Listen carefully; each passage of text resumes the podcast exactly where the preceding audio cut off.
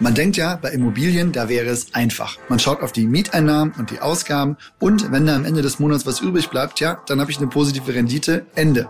Wenn das aber so einfach wäre, dann würde quasi keine Immobilie in Berlin oder vergleichbaren Großstädten verkauft werden, denn da geht diese Art der Renditeberechnung einfach nicht auf. Wenn wir jetzt aber mal davon ausgehen, dass die Leute, die hier viel Geld in Immobilien investieren, durchaus auch wissen, was sie machen, dann sollten wir dem Thema doch mal auf den Grund gehen. Und das machen wir heute im Immobilien einfach machen Podcast wieder mit Janina, über deren Tisch jährlich tausende solcher Finanzierungen laufen. Mein Name ist Oliver und damit legen wir los.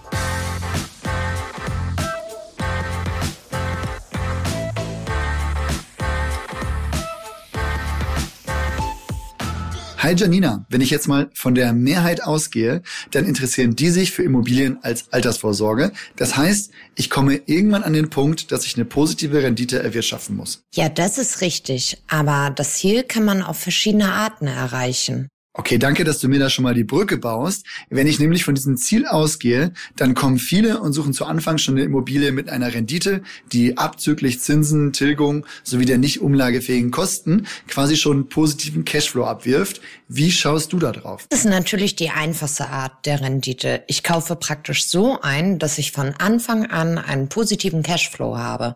Aber damit betrachtet man ein weites Feld an Kapitalanlagen überhaupt nicht. Hm, was verpasse ich denn dann?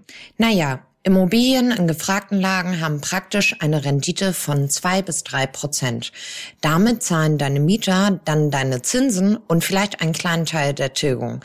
Aber wenn du hier nur auf den Cashflow guckst, dann ist der natürlich erstmal negativ. Aber Immobilien in München, Berlin, Hamburg, Frankfurt oder in anderen Ballungsräumen kaufst du halt auf Basis anderer Kriterien. Das hier ist natürlich, dass du auch hier eine positive Rendite erwirtschaftest, aber nicht durch die Mieteinnahmen am Anfang. Ja, und was betrachte ich dann da? Um ein aktuelles Beispiel zu nennen. Wir hatten auf Urbio jetzt auch eine Immobilie in Berlin-Moabit. Super angebunden, Top-Lage, für etwas unter 3000 Euro auf den Quadratmeter. Die Miete lag gut 100 Prozent unter der Marktmiete. Also erstmal ein deutlich negativer Cashflow. Dennoch war das die bisher gefragteste Immobilie von allen Urbio-Objekten. Hm, woran liegt denn das? Erstmal hattest du durch die geringe Miete, die da gezahlt wurde, auch eine Chance, den Cashflow im kommenden Jahrzehnt deutlich zu verbessern. Richtig interessant wird es aber hier, wenn die Wohnung frei wird. Im Schnitt wohnen Mieter, Mieterinnen in Deutschland acht Jahre in einer Wohnung. Hier hätte man beim Freiwerden der Wohnung mit geringem Aufwand einer Renovierung die Möglichkeit, ungefähr das Doppelte an Eigennutzer zu verkaufen oder halt zur Marktmiete zu vermieten. Beides würde dazu führen, dass die Renditerechnung deutlich positiv wird. Dazu kommt, dass in diesen Lagen das Leerstandsrisiko ist praktisch ja, ich sag mal bei Null. In den Ballungsräumen haben wir auch dadurch, dass weiterhin verhältnismäßig wenig neu gebaut wird und die Mieten im Neubau dann auch richtig hoch sind, einfach eine viel höhere Mieternachfrage, als es das Angebot überhaupt hergibt. Ja, mal ehrlich, ist das doch nicht einfach spekulieren? Ja, aber mit der Sicherheit, dass du auch so Schritt für Schritt die Miete entwickeln könntest, selbst wenn der Bestandsmieter darin wohnen bleibt. Also solange die Mieten generell steigen. Klar, aber zeig mir mal eine Großstadt in Deutschland, in der die Mieten fallen.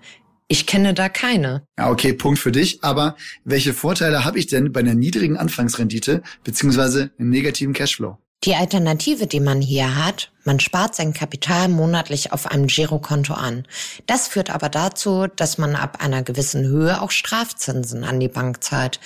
Eine andere Alternative wäre eine Versicherung oder ein Bausparvertrag. Aber auch hier ist das ungewiss.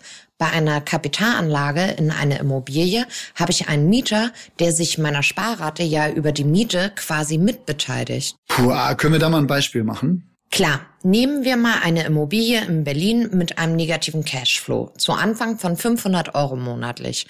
Was ist da deine Alternative? Du kannst 500 Euro in eine Versicherung oder private Altersvorsorge stecken. Das Geld ist dann aber erstmal weg. Du zahlst Gebühren und was du genau rausbekommst, hängt ja auch erstmal davon ab, wie lange du lebst und ist in der Verzinsung ja auch ungewiss. Beim Bausparvertrag ist es so, dass sich das Ganze nur lohnt, wenn ich später auch baue und wirklich ein Bauspardarlehen in Anspruch nehme. Und der Sparbetrag wird erstmal auch nur minimal verzinst. Okay, aber wie ist das jetzt mit Immobilien? Da könnte ich ja auch sagen, die 500 Euro im Monat, die sind erstmal weg. Ja, da ist es aber ein wenig anders. Über den negativen Cashflow tilgst du auch den Kreditbetrag. Du baust also Vermögen auf. Zudem ist die Sparrate eigentlich höher als die 500 Euro. Moment, warum ist die denn da jetzt höher? Der Mieter zahlt ja praktisch auch mit ein. Also wenn wir mal die Miete von 500 Euro nehmen, dann ist ein Äquivalent zu einer monatlichen Sparrate von 1000 Euro. Was hier aber auch nochmal ganz wichtig ist, wir sprechen ja auch nur vom anfänglichen Beitrag. Tja, und wie kann der entwickelt werden? Wir können ja nochmal das Beispiel aus Moabit nehmen. Da liegt die aktuelle Miete bei 5,50 Euro kalt pro Quadratmeter. Die ortsübliche Miete liegt in dieser Lage schon im mittleren Bereich bei 12,50 Euro.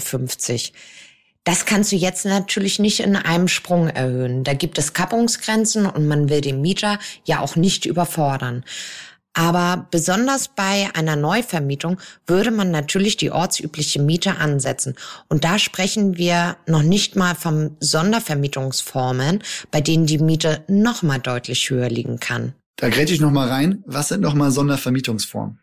Ein Klassiker in Berlin wäre dann möblierte Vermietung auf Zeit oder sowas in diese Richtung. Ja, okay, aber richtig interessant ist dann der Verkauf, oder? Klar, nehmen wir jetzt nochmal die Wohnung in Moabit. Wir liegen gute 50 Prozent unter dem ortsüblichen Marktpreis. Das bedeutet, dass ich als Eigentümer, Eigentümerin auch die Möglichkeit habe, steuerfrei zu verkaufen. Im besten Fall mit einer bereits entwickelten Miete oder als leerstehende oder frisch renovierte Wohnung für den Eigennutzer. Was muss ich denn sonst noch bei der Betrachtung von privaten Rentenversicherungen, Aktien und Immobilien noch berücksichtigen? Ein weiterer Punkt wäre die Versteuerung. Wie du ja weißt, ich bin keine Steuerberaterin. Das heißt, auch für die Zuhörer, Zuhörerinnen, da bitte immer noch mal selbst informieren. Bei einer privaten Rentenversicherung, Aktien oder anderen Versicherungen, die später ausgeschüttet werden, zahle ich ja praktisch bereits versteuertes Geld ein und muss den Ertrag später wieder versteuern. Bei Immobilien gibt es einen ganz großen Vorteil, dass man die Immobilie also die Kapitalanlage, nach zehn Jahren einfach steuerfrei verkaufen kann und dieser Gewinn muss nicht nachversteuert werden. Was können wir hier an Takeaways mitnehmen? Bei der Betrachtung der Rendite, da sollte man nicht nur auf die Anfangsrendite achten und sehen, dass man hier einen positiven Cashflow hat. Ist natürlich schön, aber dadurch schließt man einfach sehr viele Lagen und interessante Objekte aus. Wie kann sich das aber rechnen, wenn ich monatlich erstmal draufzahle? Nun, man betrachtet bei dieser Art von Immobilien einfach die langfristigen Möglichkeiten. Ein paar einfache Fragen. Nimmt die Nachfrage nach Wohnraum in Berlin, Hamburg, München, Düsseldorf oder Frankfurt ab? Nein. Steigen die Mieten in Ballungszentren grundsätzlich an? Ja. Kann ich schlechter vermietete Immobilien zu einem geringeren Kaufpreis pro Quadratmeter erwerben als gut vermietete? Meistens ja. Auf die positive Rendite kommt man hier über die Jahre durch konstante Entwicklung des Objekts samt guter Neuvermietung, wenn man denn will und es sich anbietet, auch durch den Verkauf und das bestenfalls nach zehn Jahren, ohne dass der Gewinn, also die Differenz zwischen Einkaufspreis und Verkaufspreis, besteuert werden muss. Kenne ich Menschen, die mit diesen Immobilien ein sehr erfolgreiches und wertvolles Portfolio aufgebaut haben? Ja, auf jeden Fall. Bietet sich diese Strategie oder diese Art von Immobilien aber auch für jeden an? Nein. Auch wenn die Aussichten hier natürlich interessant sind, haben wir einen negativen Cashflow und den muss man sich über einen längeren Zeitraum auch leisten können. Eine Immobilie als Kapitalanlage, die soll zur Entwicklung deines Vermögens und der Altersvorsorge beitragen. Daher brauchst du hier auch ausreichend Puffer, falls mal was Unvorhergesehenes passieren sollte. Falls du aber Fragen dazu hast oder wir dir helfen können, dann melde dich gerne bei podcast.urbio.com oder melde dich auch bei Urbio an, wo du diese und andere Arten von Immobilien einfach finden, reservieren und kaufen kannst. Und damit verabschiede ich mich erstmal. Macht's gut. Bis bald.